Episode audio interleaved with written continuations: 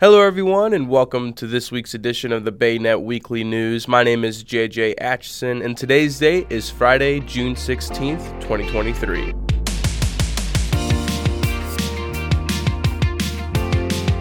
On Monday, June 12, 2023 at 2:12 a.m., St. Mary's County Sheriff's Office deputies responded to the 21600 block of Great Mills Road in Lexington Park for the report of an assault in progress involving Antoine Keith Mackle III, age 29 of no fixed address, attacking several victims inside of a residence.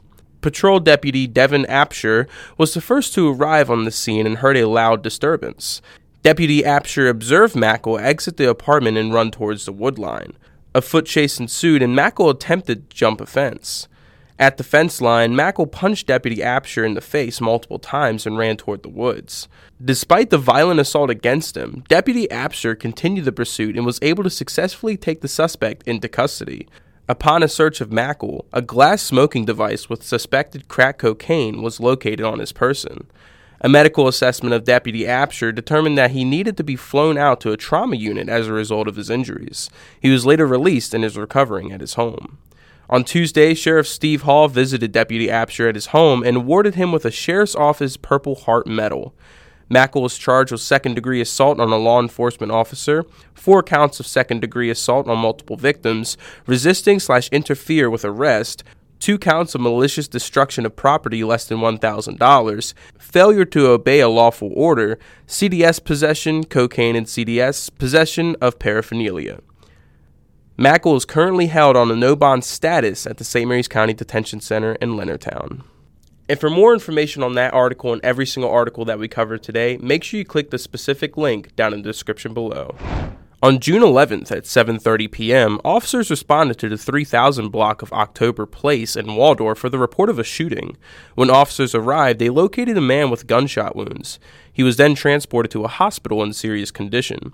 A preliminary investigation revealed that the man was in the parking lot of an apartment complex when an unknown male approached, produced a gun, and robbed the victim. A struggle ensued and the suspect shot the victim. The suspect is described as a heavy-set black male with long hair.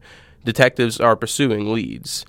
Anyone with information is asked to call Detective Beach at 301 609 6513. A teacher at James Madison Middle School in Upper Marlboro is charged with solicitation of a minor.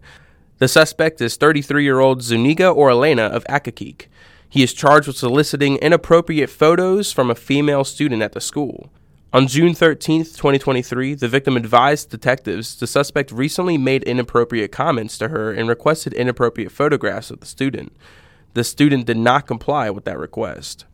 Zuniga Orellana has been taken into custody. At this time, detectives have not discovered any additional victims at the school, but urge anyone with information relevant to this case to call 301 772 4930. The St. Mary's County Sheriff's Office is seeking the identities of the persons pictured in a burglary investigation. On Sunday, June 4, 2023 at 12:37 a.m., two suspects broke a window to the Enterprise rent-a-car in Lexington Park to gain entry to the building. One suspect entered the building as the other stood by outside. Upon entry, one suspect looked throughout the building but was unable to access any specific items. The suspects then fled on foot toward Valley Drive in Lexington Park. Anyone with information about the identities of the suspects or this incident is asked to call Deputy Ryan McLean at 301 475 4200, extension 8181. Governor Wes Moore today laid out the Moore Miller administration's new vision to address public safety in Maryland.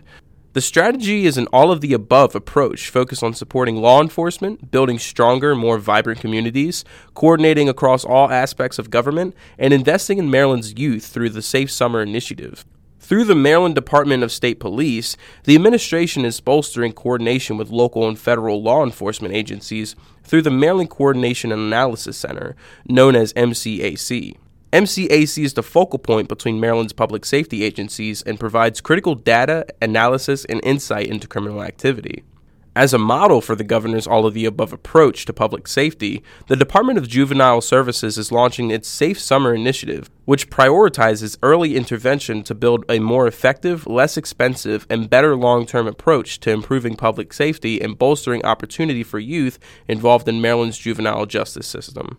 And again, for more information on those articles and every single article that we cover today, make sure you click the links down in the description below. At a sold out event with over 600 tickets and pre sales, Sam Grow rocked the house at the Tiki Bar and Grill in Solomons on Saturday, June 10th.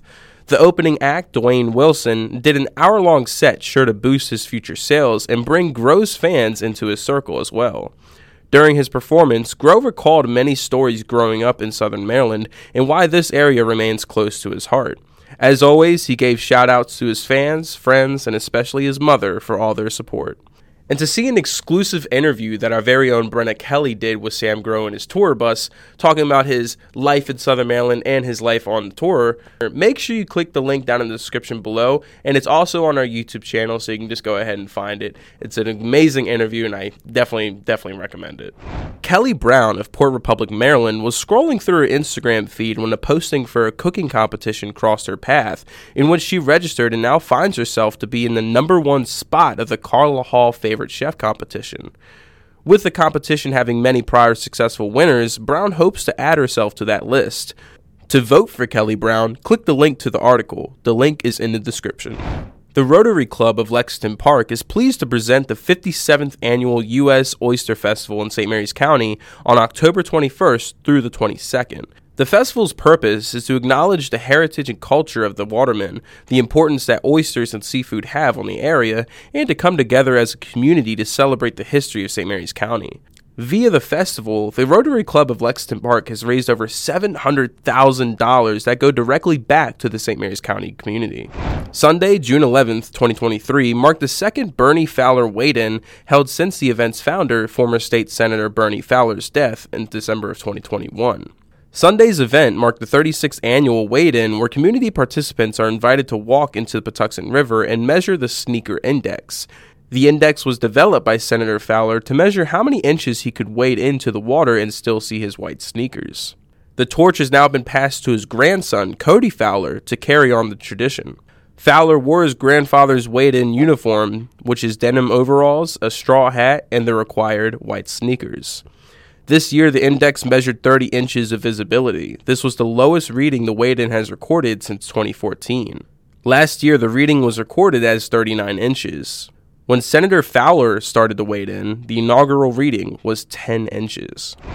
And of course, to end off every single BayNet Weekly News, we're going to be going over some of the hot events that are coming to Southern Maryland. And the biggest one will be next Saturday, June 24th. It'll be Ziggy Marley at the Calvert Marine Museum. So make sure you definitely check that out. And we also have a giveaway going on that will be ending on Monday. So make sure you click the link down in the description below to enter as quickly as possible. We're giving away free tickets to that concert. So if you haven't had your chance to get tickets or you just want to see if you can get them for free, make sure you click the link down in there and enter the giveaway. We also have a new Lens listings that will be covering the Southern Maryland live music schedule through June 16th and the 21st. So click the link down in the description below. It'll take you to our nightlife page and you can see who's playing where basically and what days and what times. So it's really cool new addition to our website, so definitely check it out. And we have this year's Potomac Jazz and Seafood Festival that will be taking place through July 7th through the 9th. We have a link down in the description that will explain everything that's going on. It's going there's a lot of events going on in different places. So to make sure you know what you want to do and where you want to go and get tickets, make sure you click that link down in the description below. And that's it for this week's BayNet Weekly News. If you guys could click the like button and subscribe to the channel so you don't miss any future content, that would be amazing.